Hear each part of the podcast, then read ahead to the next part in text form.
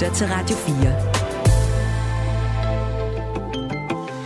4. Velkommen til Radio 4 morgen. Husk, at du kan sende os en sms på 1424. I aften kåres årets fund 2023. Det er Danmarks ældste idrætspris. En pris, der hylder ungdommen og fremtiden og øh, årets store gennembrud.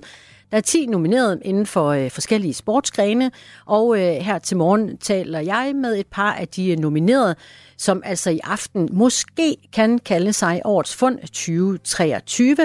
Det er Simon Pytlik, der er håndboldspiller, nomineret til årets fund, og så er det Anne Bakke Nielsen, som er øh, skytte og nomineret til øh, årets fund. De er øh, begge med os om en øh, halv times tid. 2023 synger på øh, sidste vers, og det giver også en anledning til at se tilbage på året, der er gået, på flere forskellige måder, blandt andet i dansk politik, og det øh, gør vi også her i Radio 4 morgen i dag. Hvad husker vi året for rent øh, politisk set? Hvilke øh, skandaler måske også politisk set har fyldt mest i vores bevidsthed, og hvilke politikere har øh, måske skilt sig ud og står tilbage med øh, det, vi husker året mest for og bedst for. Det finder vi ud af alt sammen sammen med øh, tidligere rådgiver for øh, både Venstre og Radikale Venstre, Morten Reimer. Han er med, når klokken er 20 minutter over 8. Men vi øh, begynder øh, morgen her klokken øh, 6 minutter over 8 med at tune ind på et webcam. Godmorgen. Det her er Radio 4 morgen. Og øh, det webcam, jeg øh, kigger på, det øh, ligger under Psykiatrifonden, og øh, på webcamet, der kan jeg se en, øh, en seng, og jeg kan se en mand, der ligger i sengen. Han vinker, og, øh, og det er Jakob Krul, der vinker. Godmorgen. Godmorgen. Bedre kendt som øh, Jack Style. Jeg kan se dig i din seng. Der er tændt en natlampe på dit øh, ene natbord, og øh, ved siden af dig ligger en øh, gigastor bamse, så vidt jeg kan se. Hvorfor øh, ligger du der til åben skue 24 timer i døgnet? Det er, fordi jeg samler penge ind lige nu. Ja, til hvem dog? Øh, til Psykiatrifonden. Yes. Hvorfor er det, du gør det? Det er jo ikke første gang, at du øh, livestreamer i øh, flere dage i træk, hvor man kan se, hvad du laver hele døgnet rundt. Hvorfor gør du det?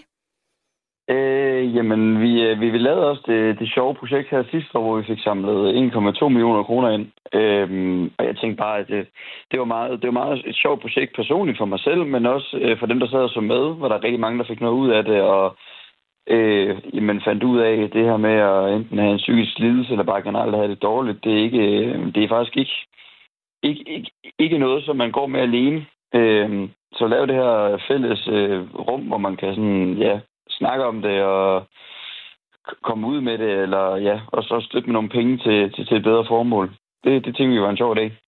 Og det, du, og det du gør altså, Jakob eller Jack Style, det er, at du, øh, du streamer dit liv i døgnets 24 timer fra den 26. december og til og med den 30. december. Og mens du gør det, så øh, skriver du også og chatter sammen med alle dem, der følger med, og ikke mindst så samler du penge ind. Dit mål, det var at samle 250.000 kroner ind, kan jeg læse mig til. Og lige nu, der er du på 253.667 kroner. Tillykke med det. Jo tak. Altså, vi har lige så stille Nej, jeg tror, vi målet var 100.000, men det ramte vi i går, og så satte vi op til 250, og det ramte... Nej, vi, vi, målet var 100.000 i forgårs. Wow. Og så er vi ned til 250, og så ramte vi så 250 i går. Så vi skal lige finde ud af, hvad den skal sættes op til i dag, tror jeg. Det skal da i hvert fald sættes højere op, det kan jeg godt fortælle dig.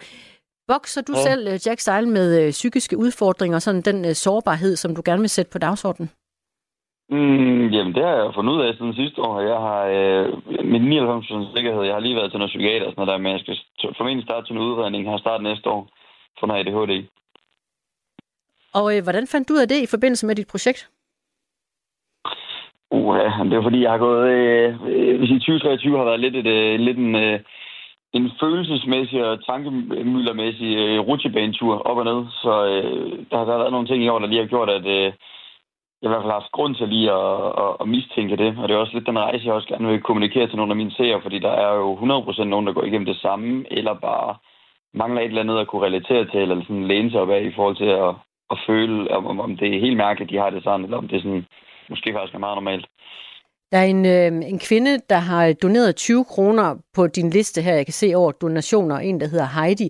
Og hun skriver, jeg har fulgt dig i mange år, kæmper selv med depression, angst og har fået konstateret borderline og ADHD. har kæmpet i 15 år, så du gør en kæmpe forskel, skriver hun med store bogstaver. En tårer herfra, men kun fordi jeg takker dig af hele mit hjerte. Det er Heidi, der skriver det til dig og giver 20 kroner. Hvad betyder det for dig, Jack Style, at du øh, på den måde øh, taler direkte til en, en kvinde derude, som du ikke kender? Hun hedder Heidi. Øh, jamen, det føles jo på en eller anden måde godt. I, i alt sin basale øh, set, så, så sidder jeg jo egentlig bare og spiller computer og griner og har det sjovt over det, og ligesom prøver på at lave noget, noget underholdning. Øh, så så, så altså, at, at, at jeg med det kan sådan bare, bare, altså bare, bare hjælpe, men også ligesom gøre det ekstra nu, ved ligesom også at samle penge ind. Øh, det betyder da mega meget, og jeg er mega glad for Heidi, hun følger med, og også øh, vælger jeg gerne vil, vil, vil bestøtte en donation. Øh, jeg har jo heldigvis mange, der sidder og ser med, så alle de her 20 kroners donationer, de løber til sidst op i også i rigtig mange penge jo, hvis, øh, hvis alle lige hopper ind og smider en mønt. Nu sad vi med næsten 4.000 i går jo. Øh, så det er også det, der ligesom er superkraften ved internet, at man kan nå ud til så mange på så kan man sige, på, på, på, på ene, med, med ene mand jo, et ja. andet sted. Ja, det er stærkt gået, Jack Style. Vil du, Lene, du er der bare lige tilbage op ad bamsen der i, øh, i dynerne, fordi nu vil jeg gerne øh, sige velkommen også til øh, Psykiatrifonden, repræsenteret ved Marianne Skjold, direktør. Godmorgen. Godmorgen. Hvad betyder det for, for dig at høre her, Jack Style, han øh, dedikerer fire dage af sit liv til at samle ind til Psykiatrifonden? Jamen altså, først har jeg jo lyst til at sige uh, kæmpe stort tak uh, til Jakob. Det kan du bare han, gøre, uh, han er her jo. Han gør det igen. Tusind tak, Jakob. uh, det er jo helt fantastisk, at, uh, at du jo allerede nu igen uh, har overskrevet dit mål. Men først og fremmest vil jeg også sige, at, at det, der jo er så enormt vigtigt, det er jo, at, at Jakob går forrest og, uh, og kan man sige, fortæller alle dem, der følger uh, Jakob på Twitch-kanalen, at, uh, at det er helt okay at stå frem og sige, at der er nogle ting, der er lidt sværere, og at, øh, at, at Jacob også, som vi hører nu, er helt åben om, at han øh, måske skal, øh, skal øh, hvad hedder det, øh, eller at, at måske har en ADHD og skal i gang med en udredning. Altså det, det er jo simpelthen så vigtigt i en tid, hvor, hvor, øh, hvor psykisk sygdom jo stadigvæk er, er øh, omfattet af, af noget tabu. Øh, at, øh, at han går forrest og viser andre unge mennesker, at det kan man altså sagtens, øh, det kan man altså sagtens stå frem omkring. Og det er jo en, enormt stor forudsætning for at søge hjælp, det er jo, at man tør sige det til nogen. Så, øh, så det er simpelthen så øh, utrolig vigtigt, det der sker lige nu. Så en ting er, at der bliver samlet penge ind, mange penge ind, men opmærksomheden øh, har også stor betydning, hører jeg dig sige. Den opmærksomhed, ja. hvordan kan I bruge den nu og her? Nu har I fat i et hav af mennesker via Jack Styles profiler. Jamen altså, øh, for det første, som, som Jack Tyle også selv siger, så er det jo helt enormt imponerende, hvor mange unge mennesker man kan nå via internettet. Altså selv man sidder bag en skærm i Nordjylland, så er der så mange rundt omkring i Danmark, der følger med. Så en ting er jo ligesom på den måde at gøre opmærksom på, at, øh, at, øh, at man kan række ud efter hjælp, og det er helt okay at stå frem. Men noget andet er, at helt konkret, så øh, de midler, som, øh, som Jakob jo samler ind her, som øh, alle, der donerer, jo er med til ligesom at at give mulighed for, det er, at, øh, at vi kan åbne øh, noget mere på vores øh, rådgivning. Og det vi jo kan se, og var noget af det, som vi jo også brugt øh, de midler, vi fik sidste år til, det var jo at åbne øh, om natten.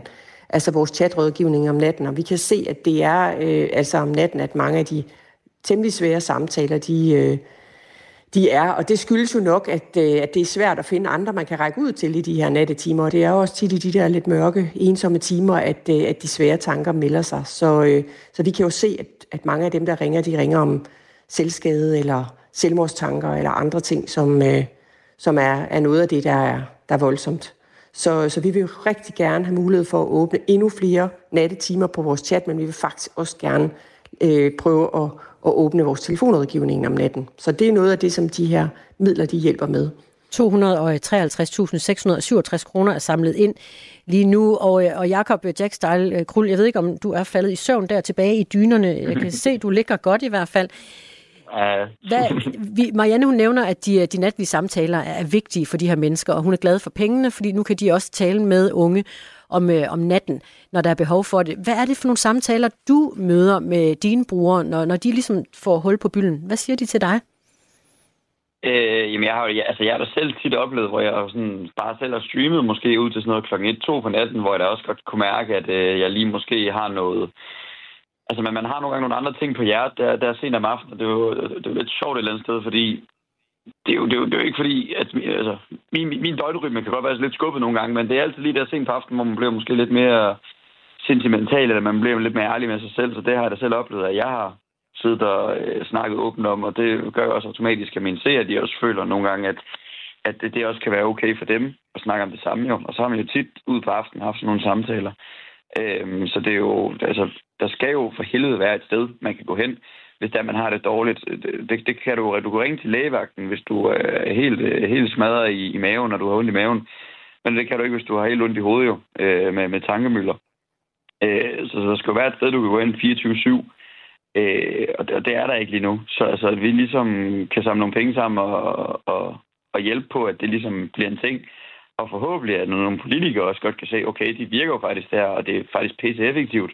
Og det, det behøver ikke at koste alverdens mange penge, som alt andet det offentlige nogle gange gør, selvom det ikke er særlig effektivt. Så er det her faktisk rimelig effektivt i forhold til, hvad det nogle gange koster. Sidste år der samlede du øh, det vilde og uventede resultat ind på 1,2 millioner kroner, og lige nu øh, har du altså også ramt det mål, som du opgraderede i, i går, øh, Jack Style. Hvor, hvor sætter du en, en ny, øh, dit nye mål? Hvad hedder det? Uha, det havde vi lige en diskussion om med, med, med chatten i går, men jeg tror lidt, vi sætter et mål for 450 i dag forhåbentlig.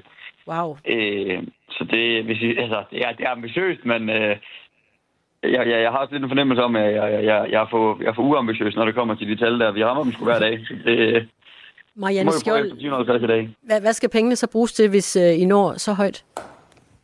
Jamen altså, øh, der er jo uanede muligheder for at holde åbent i vores rådgivning. Som Jakob siger, det ville jo være fantastisk, hvis man kunne komme igennem 24-7, og det er jo også vores ultimative mål, at man skal kunne det i vores rådgivning. Så, øh, så, øh, så det kan der blive, altså der er rigtig stort behov for, for midlerne. Marianne Skjold, direktør i Psykiatrifonden. Tak fordi du var med, og god dag og god indsamling fortsat til dig. Og øh, ikke mindst også til øh, Jakob Jackstyle øh, Krul, som man kan følge ved at gå ind på Psykiatrifonden. Og øh, det er i hvert fald der, jeg har fundet indsamling punktum Psykiatrifonden og så noget mere. Jeg går ud fra, at man kan søge sig frem til det, Jackstyle, eller hvordan vil du anbefale, man finder dig? Øh, hvis man gerne vil følge med i streamen, så skal man bare gå ind på, øh, på, på, på Twitch. Ja, det kan godt være, at man bare kan google Jackstyle, så det nok være det, der kommer op. Men platformet mm. Twitch. Og så, øh, så sidder vi og sender en masse links ud til folk i sådan en lille chat, der sidder til højre for, øh, for, for selve streamen. Så øh, hvis man er i tvivl, så kan man gå ind og lave en bruger og så spørge. Så er der en masse mennesker, der er klar til at hjælpe. Rigtig god fornøjelse de øh, kommende dage frem til og med den øh, 30. med at live streame under altså Twitch-navnet øh, Jack Style, og man kan bare gå ind og finde dig og donere ikke mindst. Held og lykke med øh, projektet fortsat. Tak for det. Og, og god øh, fornøjelse. Ja, og læg godt der, ikke? Vink lige til, ja. øh, til os, tak. Mm-hmm. Ja, det er fint. Det her er Radio 4 morgen. Det danske biogas-imperium Bigadan har øh, via virksomheden Bioman APS importeret soapstock. Soapstock er et øh, restprodukt, der kommer, når man producerer madolie. Og det har Biomand Bioman APS importeret for millioner af kroner gennem 2022 og 2023 fra Rusland. Det kunne vi øh, afsløre her i går på Radio 4. Den danske virksomhed har øh, faktisk skruet op for importen af det russiske produkt, mens resten af Europa har skruet ned for importen af de russiske varer efter krigens udbrud i 2022. Det er ikke ulovligt, hvad de gør, men det er stærkt kritisabelt, fordi Rusland på den måde tjener penge midt i en krigstid. Bioman APS skriver til os på Radio 4, at de øh, fik sidste sending fra Rusland i september men så for en måned siden, den 28. november, ankom der et nyt skib med soapstok til Grenå Havn fra den selv samme transitvirksomhed i Riga, der altså stod for at sende den russiske soapstok til Bioman APS. Og i den forbindelse, ja, der havde vi i går et interview med formanden for brancheforeningen Biogas Danmark, Henrik Hø. Og øh, I skal høre, hvordan det lød sammen med øh, vært i går morges på Radio 4 Morgen, Michael Robak. Biomand APS skriver til os, at de fik sidste sending fra Rusland i september. Men for kun en måned siden, den 28. november, der ankom et nyt skib med soapstock til Grenaa Havn for den selvsamme, altså fra den selvsamme transit virksomhed i Riga, der stod for at sende den russiske soapstock til Biomand. Og så øh, trods flere henvendelser til Biomand, så vil det ikke svare på, hvilket land den her sending stammer fra, altså om det også kunne være russisk soapstock, der altså er kommet her den 28. november. Det har de ikke ville svare på. Henrik Høgh, er det en god måde at genopbygge tilliden på, at øh, biogasindustrien får noget øh, samme vej men ikke vil svare på, om det måske også er russisk. Det må jeg sige, det er første gang, jeg hører om det her, så det tror jeg da lige, at øh, jeg vil da udbede mig den, øh, den, den dokumentation. Selvfølgelig vil jeg det, fordi det her, det skal ikke foregå. Så det du siger, det er, at nu tager du henvendelse til, eller henvender dig til Bioman APS og spørger, hvad der var øh, på det skib der fra den ja. 28. november. Er det det, du lover os? Ja, Ja, det, det er klart. Jeg er klar over, at der bliver udskibet fra Riga. Der bliver, Riga bliver der også udskibet soapstock fra østeuropæiske lande, som er medlem af, af EU. Men øh, vi skal selvfølgelig øh, sikre os, at øh, dokumentationen også på det der modtag i november er i orden. Som det lød i øh, går her i Radio 4 morgen, og det er klart, den er vi nødt til at følge op på. Henrik Høgh, formand for øh, brancheforeningen Biogas Danmark, godmorgen. Mm. Godmorgen. Ja, hvad foretog du dig, øh, siden det her foregik i vores radio i går? Jamen, jeg kontaktede Bioman og øh, spurgte ind til øh, leverancen, og de kunne øh, fortælle mig, at øh, de har dokumentation for, at de ikke længere modtager biomasse fra Rusland. Har du set det? Jeg har ikke, nej, det har jeg ikke. Jeg har heller ikke set, set jeres dokumentation. Jeg, vi har en debat her, en mundtlig debat, og jeg har tillid til de folk, jeg taler med, også med jer for den sags skyld. Med en øh, samlet dansk import for 23,2 millioner kroner siden invasionens begyndelse er øh, Danmark førende i EU, når det kommer til import af soapstock fra Rusland. Vi står for øh, halvdelen af unionens import. Og om øh, den million import skriver Bioman APS i et svar til os på Radio 4. Her citerer jeg. Da der er tale om en meget lille mængde, har vi øh, desværre ikke været tilstrækkeligt opmærksomme på, at den del af vores biomasse kom fra Rusland, og så har Bioman APS ikke ønsket at stille op til interview. Og når vi øh, taler om det at importere produktet her fra Rusland, så er det jo lige med at få nævnt også, at det ikke er ulovligt, men det er stærkt kritisabelt. Det understreger også Michael Åstrup Jensen, der er formand for Udenrigspolitisk Nævn og udenrigsordfører for Venstre. Jamen det synes jeg selvfølgelig ikke er smart, øh, fordi hele situationen, øh, øh, vi står i nu, hvor vi netop har vedtaget den 14. donationspakke i milliardklassen til Ukraine, det gør vi jo, fordi Rusland stadigvæk har ressourcerne til at kunne fortsætte deres aggressionskrig. Og øh, det er, er vi jo så med til med den ene hånd at være med til at sikre via indirekte, at de får de her midler øh, fra salg af, produkterne til biogas. Og på den anden side, så sender vi så hjælp øh, til vores venner i Ukraine for at holde dem stangen. Og, og det kan alle jo sige sig selv, det er ikke smart. Vi har Henrik Hø med, formand for brancheforeningen Biogas Danmark. Er du øh, sikker på nu, at de russiske bånd er, er kappet nu? Jeg har i hvert fald fået at vide, at Bioman har dokumentation for, at den her import er stoppet, og at de ikke længere modtager soapstock fra Rusland. Og jeg vil også gerne understrege, ligesom I siger, og som politikerne siger, det er også fuldstændig uacceptabelt. Det vil vi ikke acceptere i, øh, i øh, brancheforeningen Biogas Danmark, og det er også det, vi har meddelt vores medlemmer. Og øh, efter snakken i Radio 4 morgen i går, interviewet med os, der skrev du også ud til samtlige medlemmer af øh, brancheforeningen Biogas Danmark. Hvad øh, skrev du til dem? Jamen, vi øh, opfrisker vores melding om, at det her det er uacceptabelt, og så har vi givet en, en forklaring om, hvad det er for en historie, der er opstået her, og også med en beklagelse fra, fra Bioman, at de ikke har været op, opmærksomme på, at det altså udgjorde 0,3 procent af deres samlede køb af biomasse i 23, det her soapstock fra Rusland. Det er uacceptabelt, og det var det, vi orienterer om. Så hvordan kan du så på en eller anden måde ja, være sikker på, at øh, dine medlemmer har tænkt sig at øh, overholde dine ord? Jamen, det kan jeg jo ikke andet, end at øh, vi henstiller, og vi siger, at det er helt uacceptabelt. Jeg går ikke samtlige deres indkøb af biomasser igennem. Det er øh, uoverkommeligt. Men øh, jeg har selvfølgelig en forventning om, at øh, de overholder de regler, som vi har vedtaget i bestyrelsen. Henrik Høgh, formand for øh, brancheforeningen Biogas Danmark. Tak fordi du øh, deltog i den her opdaterede version af interviewet fra i går. Tak for det. Jamen, selv tak. Han nægter, at der har været tale om sådan en bevidst manipulationsstrategi fra hans side. Ikke? Charles Manson. Og det er jeg overbevist om, der har været. Kultlederen, der endte som centrum for en række bestialske drab. At det lige går ud over de mennesker, det går ud over, det er et tilfælde. Lyt med, når vært Christoffer Lind og religionshistoriker Peter Bybjerg forsøger at forstå mennesket bag monstret i Krimiland. Manson er helt sikkert sociopat. højst sandsynligt psykopat. Find det i Radio 4's app, eller der, hvor du lytter til podcast. Radio 4. Der er måske mere bag. Ikke så forudsigeligt.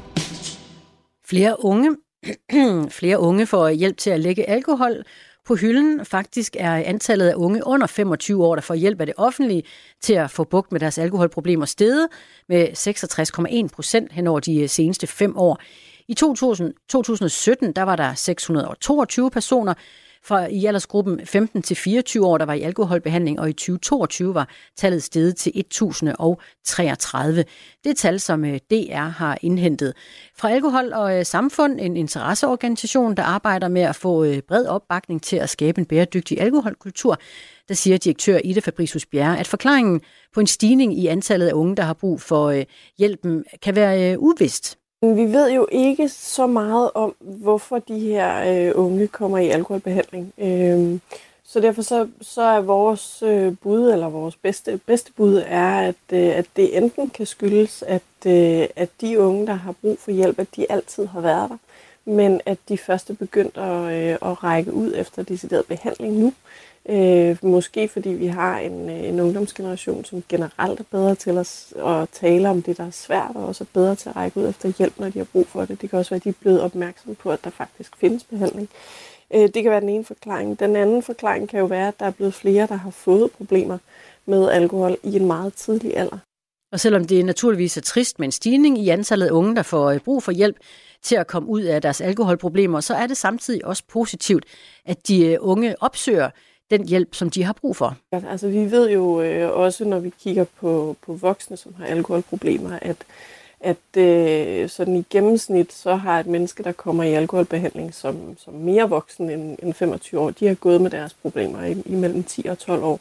Og man kan nå at drikke rigtig meget væk, både for sig selv og for, øh, og for sine nærmeste på, øh, på de her 10-12 år. Så jo før man får hjælp, jo, øh, jo bedre er det. Og, og så er det jo også en positiv tendens, at vi har en generation, som måske reflekterer lidt mere over deres, øh, deres alkoholforbrug, og måske også griber ind hurtigere, når de kan mærke, at det her det er, en, det er en problematisk måde, jeg drikker på nu. Øh, og måske endda også griber ind over for deres, øh, for deres venner, hvis de, kan, hvis de kan fornemme, at her er en kammerat, som måske ikke, øh, hvor det ikke bare er, er fest og ballade, når, når vi går ud og drikker sammen. Og en, der har oplevet på egen krop, hvordan alkohol kan være et problem, det er Mads Massen. Han er øh, 30 år i dag, bor i øh, København. Da han var 24 år, gik han i øh, behandling. Han fortæller, at alkoholen havde været et problem faktisk siden første gang han drak, og det er især vores festkultur i Danmark, der var med til at skabe problemerne for ham. Jamen, jeg tror altså, jeg tror, det var noget øh, inden i mig, der både blev grebet af den her stemning og ros, øh, nysgerrighed på, at det skulle være vildere og, og mere spændende. Men øhm, jeg tror også, der var noget, noget kemisk måske. Noget, der var i mig, at jeg, jeg måske var disponeret for noget, hvor jeg ikke kunne, øh, jeg ikke kunne stoppe igen på en eller anden måde. Og det var ikke kun alkohol, der blev et problem i øh, Masses ungdom. Det tog bare altid, øh, tog altid overhånd øh, og, og udviklede sig så også til, til hårde stoffer. Ikke? Men man kan sige, at alkoholen det var jo altid porten til, til det næste level, hvis man kan sige det sådan, ikke? hvor han, at det, øh, det altid endte et, øh, et helt andet sted, end det var meningen egentlig. Fortæller Mads Madsen. Han fik hjælp i et kommunalt tilbud i København. Der var terapi og samtaler, og i dag har han været tørlagt i syv måneder. Stigningen i antallet af unge, der får hjælp til et øh, alkoholforbrug, misbrug, kommer ikke helt bag på Mads. Selvom han er ked af selvfølgelig, at der er så mange unge, der har et alkoholmisbrug, så er han øh, stadig glad for, at de unge får og opsøger den hjælp, de har brug for. Ja, jamen altså, jeg synes jo også, at det er en todelt, øhm, hvad kan man sige, lidt todelt, ikke? At det, det er jo både positivt, at, at der er flere, der kommer i behandling, men det er jo også skræmmende, at hvis det er på baggrund af, at der er flere, der har behov for behandling, så, øhm, så på den måde der, så, øhm, så er det meget todelt, mener jeg også. Og hvad den egentlige årsag er, det, øhm, det kan man jo også kigge på undersøgelserne, at der er flere unge, der drikker, men også at vi har en generation nu, hvorhen at øhm, man har nemmere ved at tale om de, de svære ting. Og sådan lød det fra Mads Massen, der øh, som 24-årig fik hjælp til at, øh, at komme ud af sit alkoholmisbrug. I dag har han været tørlagt i syv måneder, han er 30 år, og så var det også direktør i interesseorganisationen Alkohol og Samfund, Ida Fabricius Bjerre, der var med os. torsdag morgen, og øh, vi skal øh, også kigge lidt på øh, året, der gik, 2023 rent politisk. Det skal vi lidt senere. Lige nu en tur i nyhedsstudiet klokken halv ni. Nu er der nyheder på Radio 4. Tilstrømningen af migranter til Europa er nu på det højeste siden flygtningekrisen i 2015 og 2016. Det viser nye migrationstal ifølge Udlændinge- og Integrationsministeriet. Indtil november 2023 er der registreret mere end 355.000 såkaldte irregulære ankomster på EU's ydre grænser. 250.000 af dem er kommet over Middelhavet, inklusiv de kanariske øer. Sidste år modtog Danmark 4.597 asylansøgninger. Heraf kommer mere end 2.000 fra ukrainere. I 2023 var tallet indtil november 2.300 asylansøgere. Miljøminister Magnus Heunicke har hasteindkaldt miljøordførende kl. 12 i dag i sagen om de ca. 46 containere, som et mærskskib tabte 22. december under stormen Pia.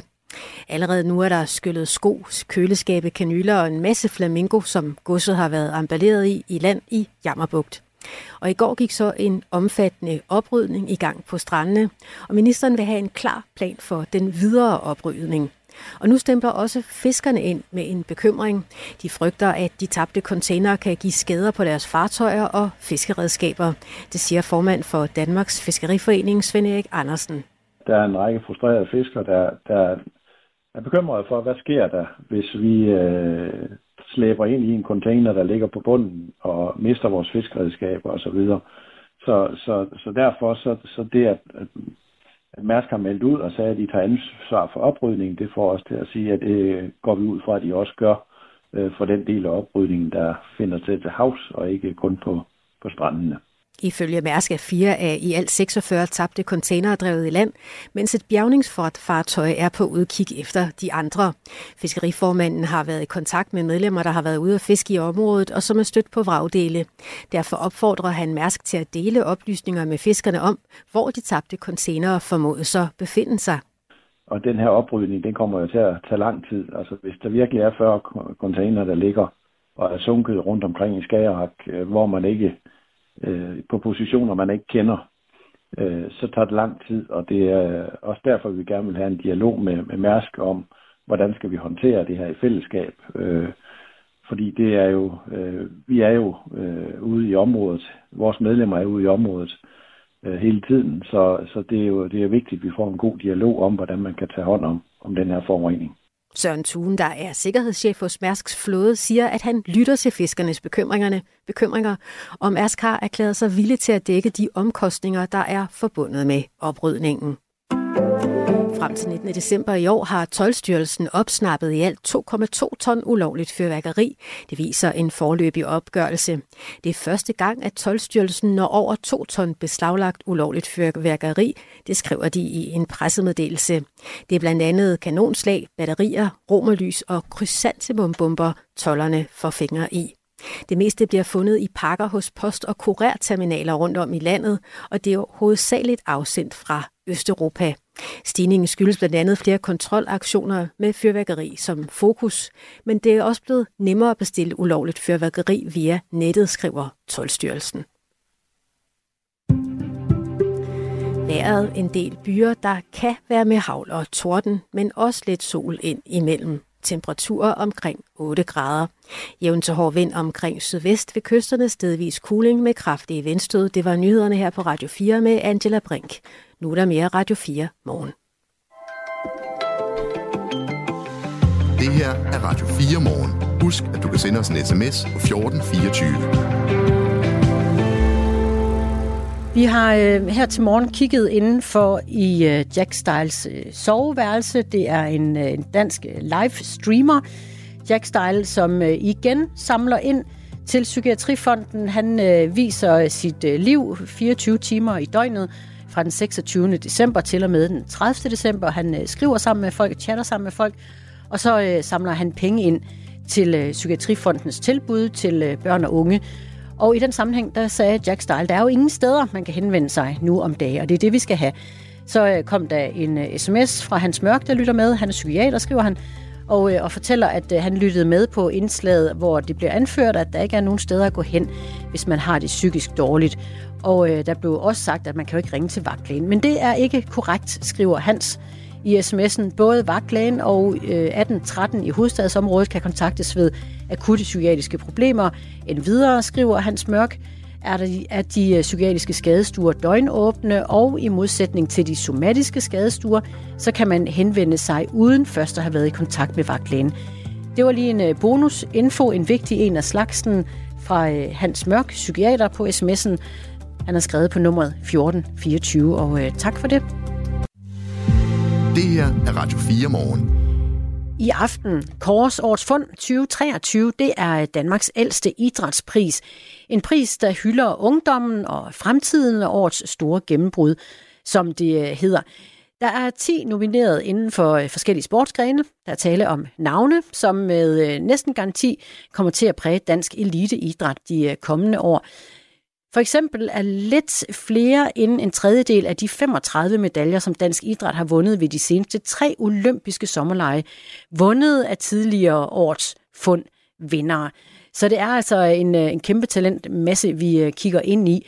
Og vi skal tale med et par af de øh, nominerede, som altså i aften måske kan kalde sig årets fund 2023. Det kan du måske, Simon Pytlik. Godmorgen. Godmorgen. Håndboldspiller og jeg spiller for den uh, tyske klub SG øh, Flensburg Handewitt. Spiller også på det danske landshold, og så altså en af de nominerede. Hvad siger du til den ære? Om det er selvfølgelig en, en kæmpe ære at være, være nomineret til det, som du også selv sagde, så, så er det jo en, så er der mange, som der videre fremhen har, har været med til at vinde noget, så det, det betyder selvfølgelig meget at, at få den, den ære at være nomineret til det. En stor ære, men måske også et stort ansvar i virkeligheden? Øh, ja, men det er selvfølgelig, der, der hænger jo noget ansvar ved at, ved at blive nomineret til det, det er da klart, men, men selvfølgelig så, øh, så prøver man også at tage det, som, som det kommer, og, og bliver jo selvfølgelig bare ved med at kæmpe for at se, om man kan være med til at vinde noget. Det er et stærkt felt, du er oppe imod af andre talentfulde sportsudøvere. Vi har øh, blandt andre Rasmus Højlund, fodboldspiller, der nu spiller i Manchester United, og øh, atletikudøveren Jonas G. Isaksen, som, øh, som også er i feltet. Hvordan føles det at stå op imod øh, andre store navne på den måde? Nå, først og fremmest så, så er det jo fedt, at, at, der er så mange uh, talentfulde uh, fulde danskere her i, her i Danmark, som, som er med på, på det helt store plan. Så det er jo selvfølgelig enormt stort at være en del af det. Øhm, og så er det jo bare fedt at se, at, at, at idrætten her i Danmark har så, har så stor betydning også på internationalt niveau. Så, så det, det er jo selvfølgelig bare en ære. Mm. Og en anden, øh, som, som også kan gå hen og kalde sig årets fund i øh, aften, det er Anne Bakke Nielsen øh, Skytte. Godmorgen til dig også. Godmorgen. Ja, nu står I der i to modstandere over for hinanden. Hvad var din øh, reaktion, øh, Anne Bakke Nielsen, da du opdagede, at du var nomineret? Det kom nok lidt bag på mig. Øh, jeg kommer jo fra en, en meget lille sport, øh, så det var ikke lige noget, jeg sådan har set ligge i kortene, at jeg skulle være nomineret til årets fund. Føles det som en, øh, en særlig ære, så når man tænker på en øh, sportsgren, som er lille, og nu står nomineret der? Ja, det gør det nok lidt. Øhm, det er jo ikke, altså det er jo ikke hvert år, vi har atleter i forbundet, som leverer noget stort internationalt. Det er jo heller ikke hvert år, vi har juniorer, der ligesom kommer frem. Så det er da lidt specielt. Mm. Det er øh, alle specialforbund under Danmarks Idrætsforbund, altså DIF, der har haft mulighed for at indstille atleter. Og som øh, DIF og Team Danmark og politikken i fællesskab så vurderer for at nå frem til en nominering af de 10 største gennembrud i det forgangne år. Og der er du, Anne Bakke Nielsen, altså øh, med i opløbet. Du blev europamester på 10 meter luftriffel i øh, foråret. Og der står i øh, nomineringen af dig til øh, årets fund, her leverede hun skydning på højeste niveau og vandt EM-guld, en sjældenhed i dansk junior skydesport. Men alligevel så kan du øh, fortælle om, at der er øh, fordomme omkring din sport. Hvordan oplever du det? Jamen, altså, min sport det handler om at håndtere våben. Øh, og det er selvfølgelig nogen, der er nogen, der ikke altid er så vilde med, at jamen, jeg har jo håndteret rifler, siden jeg var syv. Så det der med en omgang med våben, det er ikke, det er ikke altid, det bliver mødt øh, lige pænt. Måske kunne det gøre en forskel at blive årets fund så, og fortælle lidt om sporten. Det kunne det helt sikkert. Øhm, det er også meget... Problemet bliver tit, at våben er set som den dårlige ting, hvor at, jamen, for mit vedkommende, der er det jo bare lige så vel som, at det er en håndbold for nogen, så min, mit sportsredskab. Mm. Simon øh, Pytlik, der er ikke mange fordomme omkring øh, en håndbold, er der det? Øh, ikke noget, jeg har hørt af i hvert fald, øh, så, så det er ikke noget, jeg lige går og hører på.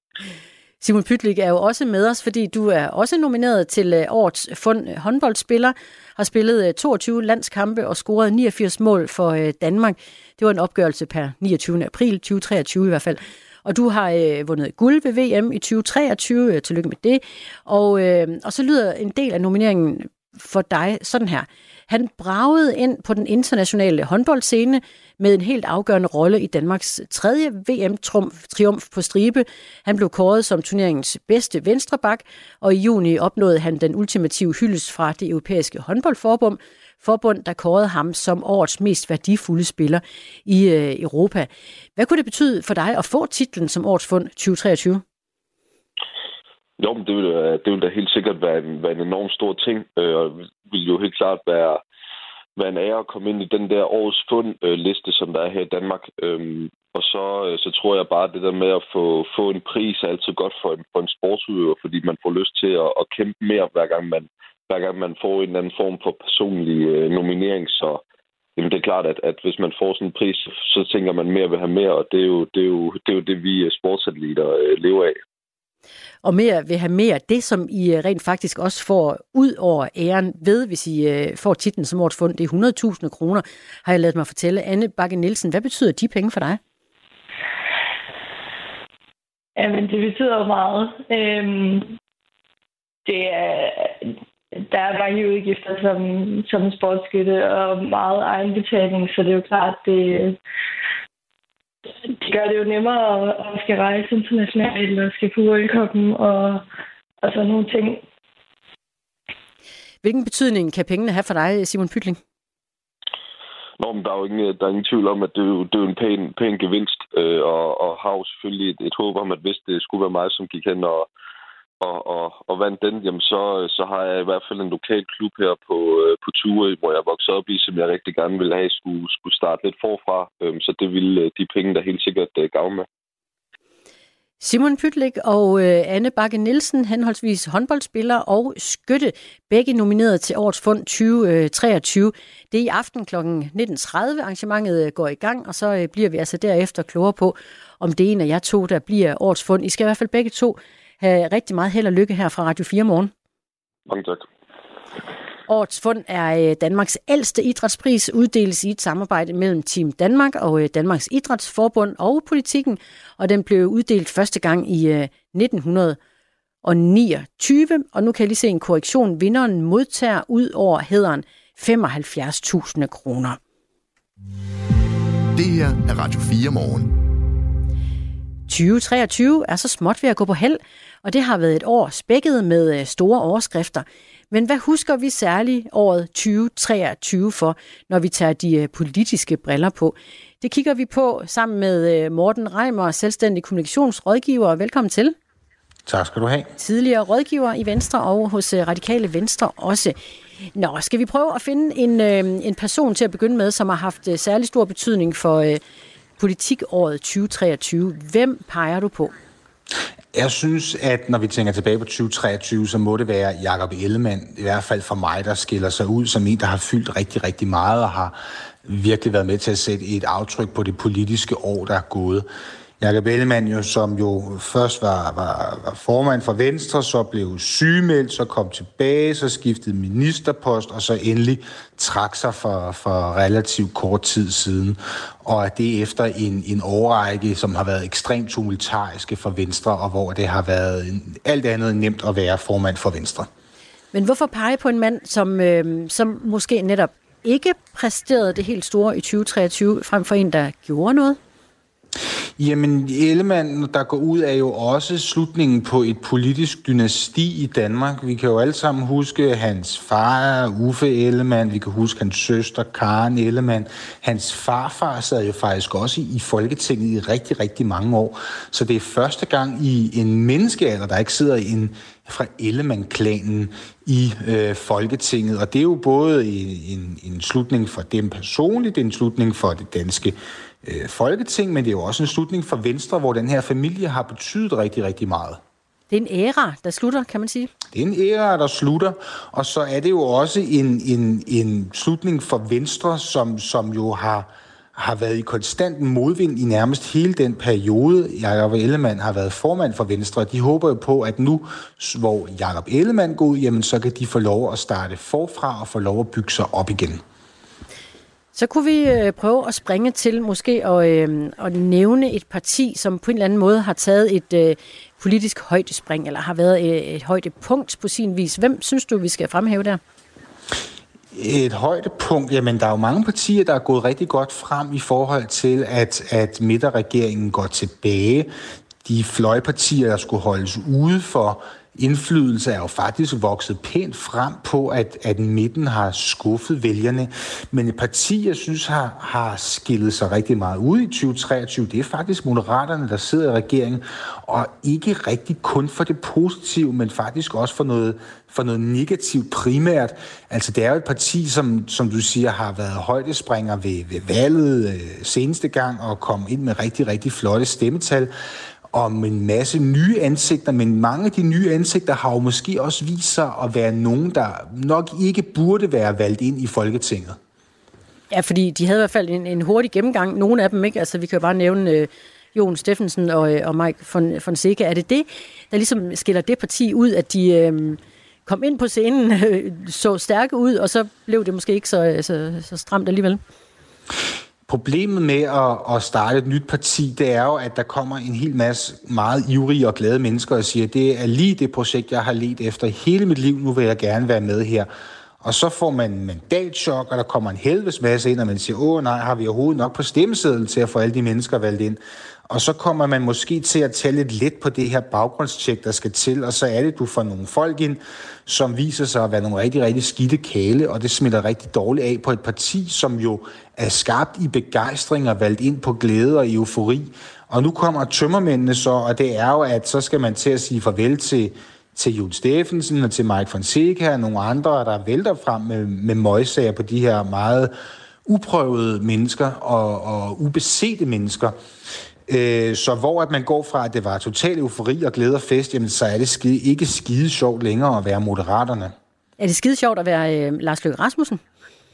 Altså Lars Løkke Rasmussen har jo fået det, han gerne ville. Han vil gerne øh, vise, at han var en stærk politisk kapacitet, der ikke havde brug for de andre, øh, og som, som var blevet vraget af sit gamle parti og sagde, fuck it, så laver jeg bare mit eget parti og så laver jeg et parti, der kommer til at gå bedre, og vi kommer til at tage alle de gode vælgere, og vi kommer til at gå i regering, og jeg kommer til at få en tung ministerpost. Og det har han jo fået, men det er øh, selvsagt et problem for ham, at det her projekt, han har skabt under sig, begynder at vakle mere og mere og mere, og det brede flertal hen over midten begynder også at se mere og mere spinkelt ud, så man skal ud og lave aftaler med Jon Steffensen om, at nu får du nogle udvalgsposter, og så til gengæld så skal du stemme for alle de ting, vi kommer frem med. Det er Morten Reimer, der er med os selvstændig kommunikationsrådgiver, for vi øh, tegner et øh, miniportræt af det politiske år 2023. Og der tænker jeg, vi bliver også nødt til at nævne, at det var et år, hvor vi øh, talte meget om Israel og Palæstina. Der var mm. krigen i Ukraine, der fortsat fyldte, ligesom året før i øvrigt også. Og så var der statsminister Mette Frederiksen, der donerede jægerfly og sad og, smilte oven i sådan et fly sammen med Zelensky. Vi mm. mistede Stor Bededag. Mm. Den, den samlede fortælling, hvad synes du, øh, den fortæller om øh, året 2023 politisk set? Politisk set, øh, den fortæller noget om en, en, en regering, der ikke rigtig kan forklare vælgerne, hvad det er, den er der for. Altså, der er jo selvfølgelig en, en, en helt rå logik i, at man vil gerne magten, og man vil gerne bestemme, så derfor er vi en regering. Men der bliver også nødt til at være et eller andet lag af finish henover, der siger, jamen hvorfor? Hvorfor vil I gerne have magten? Er det fordi, vi skal være en grøn nation, fordi vi skal have nyt velfærdssystem? Er det fordi, vi vil trække den ene eller den anden retning?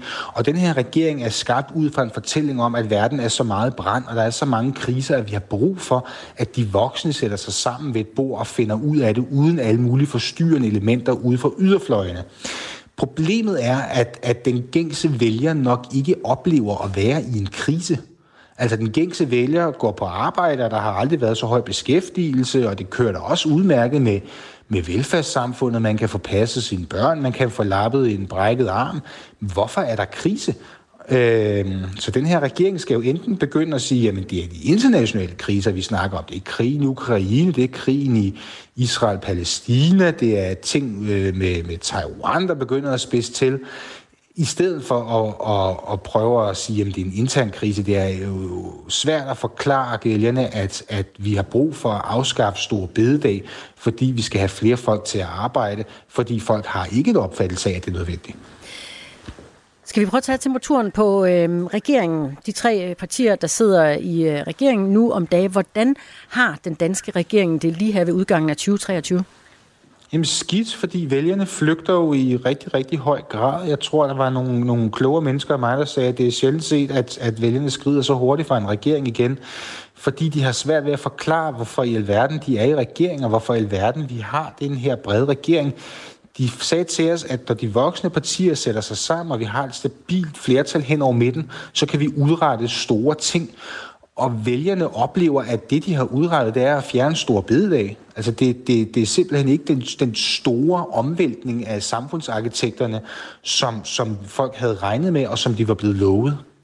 Der kom lige en sms øh, til os, Morten Reimer. Det er Signe Petersen, der skriver, Enhedslisten gør en forskel. De evner at stå fast og er det mest sociale parti. Tak for dem, står der i den. Kan du sige noget om, øh, om yderfløjene her på, øh, til sidst? Hvor står de her ved udgangen af 2023? Jamen, de står i virkeligheden styrket, fordi at, at, at, at modsat midterpartierne, så er det meget, meget nemt for dem at sige, at vi skal i den her retning, vi skal i den her retning. De har et meget klart defineret projekt, end de vil have inde på midten, som kan se sådan lidt drifts aktive. Vi skal bare have tingene til at køre. Hvis du står ude på en yderfløj, så er det rigtig, rigtig nemt at kommunikere, hvad det er for en vision, du har for Danmark. Morten Reimer, selvstændig kommunikationsrådgiver, tidligere rådgiver i Venstre og Radikale Venstre også. Tak for det, og god morgen. I lige måde. Og i morgen, der prøver vi så i øvrigt at tage den, øh, de politiske briller på, eller en kikkert, for vi skal tværs over Atlanten, for at øh, se på, hvad vi husker fra amerikansk politik bedst i løbet af året 2023. Det her er Radio 4 morgen. Finland vil blive det første land, der øh, lider hvis situationen mellem Rusland og NATO eskalerer. Det siger den øh, russiske diplomat Mikhail Ulyanov til det statslige russiske nyhedsbyrå RIA. Han siger, de har levet roligt og i fred og endte pludseligt op mellem Rusland og NATO som medlem af den alliance. Men fordi de er vores naboer, hvis der, Gud forbyde det, sker en form for eskalation, vil de blive de første til at lide, siger den russiske diplomat. Eben Bjørnsson, adjunkt ved øh, Forsvarsakademiet. Godmorgen. Jeg tror lige, jeg skal have åbent for det rigtige håndtag. Var du der, Iben? Måske. Ja, der er du. Hvad skal vi lægge i øh, den her udmelding fra en russisk diplomat? Altså, øh, så bliver de de første til at lide. Øh, altså, det, det er jo ikke forkert, kan man sige. Øh, Finland grænser jo op til Rusland nu. Øhm, der er et par ting, jeg hæfter var ved. Altså, han siger, Gud forbyde det. Øh, Rusland er stadig ikke interesseret i, i krig eller væbnet konflikt med NATO. Det tror jeg simpelthen ikke på. De har for mange ressourcer bundet op øh, i Ukraine, og, og hvad skal man sige, en, en landkrig langs alle øh, 1300 km finsk-russisk grænse, det, det øh, ville blive meget svært. Så Øh, så det er jo mere sådan en afskrækkelsesretorik. Øh, men så er det jo også en sandhed med modifikationer, at Finland har levet fredeligt og roligt. Altså Finland har jo været overfaldet af, af Sovjetunionen øh, to gange under 2. verdenskrig. Og, og under den kolde krig, der levede de i sådan et, et tvangsægteskab, hvor de, øh, de var påtvunget sådan en, en venskabspagt med, med Sovjetunionen, øh, hvor de stort set ikke kunne føre selvstændig udenrigspolitik. Så det, så det er også... Øh, det er ikke helt rigtigt, at de har levet fredeligt og roligt, sådan i fred for Rusland, kan man sige. Men er det en trussel? Hører du det som en trussel? Øh, nej, øh, ikke. Altså, det, det, det er en trussel, hvis øh, øh, hvis der skulle ske noget, Gud forbyde det. Øh, nej, det er ikke en trussel om, om sådan et uprovokeret angreb. Det hører jeg ikke, nej. Mm. Hvad, hvad er det så, hvis det ikke er en trussel? Fordi der, man er derinde og rører ved noget om, at de kommer til at lide. Ja, øh, og det, som sagt, det er jo sådan set rigtigt nok. Øh, men, men det er jo mere... Altså, det er jo sådan noget afskrækkelsesretorik. Øh, det er sådan noget fabelraslen, ikke? Hold jer væk ellers. Øh, det, som vi jo øh, nogle gange glemmer, øh, det er, at, at øh, Rusland er også rigtig bange for NATO. Øh, og, og øh, Rusland føler sig rigtig, rigtig presset af, øh, at, at Finland, og Sverige, øh, Finland og Sverige er gået med i NATO, og nu har alle de nordiske lande fået de her baseaftaler, øh, hvor vi tillader stationering af, af amerikansk våben og, og materiel på vores jord, øh, sådan set. Og, og der sker jo også en oprustning langs, øh, langs den, den finsk-russiske grænse, det er der ingen tvivl om. Så det er jo mere sådan en advarsel øh, om, om, om, ikke at, om ikke at starte noget. Øh, fordi det tror jeg i bund og grund, det er, det er Rusland overhovedet ikke interesseret i, og det er vi jo heller ikke. Det er Iben Bjørnsson, der er med os, adjunkt ved Forsvarsakademiet. Hvad, hvad sker der egentlig på, på begge sider af den, øh, er det ikke 1300 km lange grænse mellem øh, Finland og Rusland? Hvad foregår der på øh, begge sider lige nu?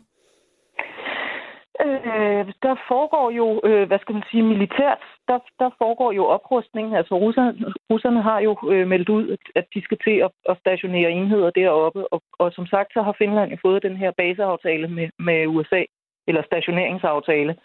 Øhm, og, og de nordiske, øh, de nordiske øh, lande har også lavet sådan en commanders intent om, at de vil integrere deres flyvevåben. Øh, så, så der sker jo øh, desværre, kan man sige, oprustning på begge sider. Vi taler om øh, situationen mellem Finland og øh, Rusland, fordi en øh, russisk diplomat har, har brugt ordene om, om Finland, at hvis der, Gud forbyde det, sker en form for eskalation, så vil de blive de første til at lide. Finland blev medlem af Forsvarsalliancen NATO i april i år, og det skabte vrede i, i Rusland. Og som modsvar har den øh, russiske præsident øh, Putin meddelt, at landet vil koncentrere visse militære enheder i nordlige områder, som du også fortæller det, Iben Bjørnsson. Kommer man til nu at forvente en eller anden form for svar fra Finland på den her udtalelse? Det tror jeg faktisk ikke. Øh, så Finland er i gang med at, at sikre sig, og øh, blandt andet med den her baseaftale.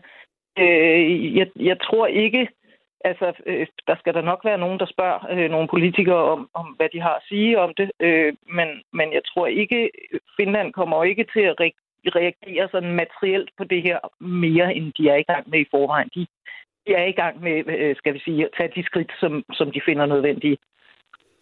Og hvorfor er det så i øvrigt øh, Finland, de øh, taler til og om Rusland? Der er jo også andre naboer øh, lige i nærheden. Hvorfor er det Finland, der står for skud? Det ved jeg ikke. Øh, jeg har ikke rigtig, øh, øh, jeg kender ikke rigtig konteksten af citatet. Det kan jo være, at han er blevet spurgt simpelthen om, om for eksempel den her baseaftale. Det, jeg ved simpelthen ikke, hvorfor han, han nævner Finland, men, men det virker jo som et citat, der sådan er øh, altså på en eller anden måde er, er faldet i en eller anden kontekst. Mm. Øh, men, men, men det er jo rigtigt nok, og det gælder jo også, kan man sige, det gælder jo også for de baltiske lande. Øh, altså hvis der skulle komme, hvis det skulle komme til en konflikt mellem Rusland og NATO, øh, Gud forbyde det, så, så, så ville alle frontlinjestater jo komme til at lyde, og, og, og Finland er jo en frontlinjestat nu og det er øh, en, en grænse på øh, 1340 km, de deler Rusland ja. og Finland.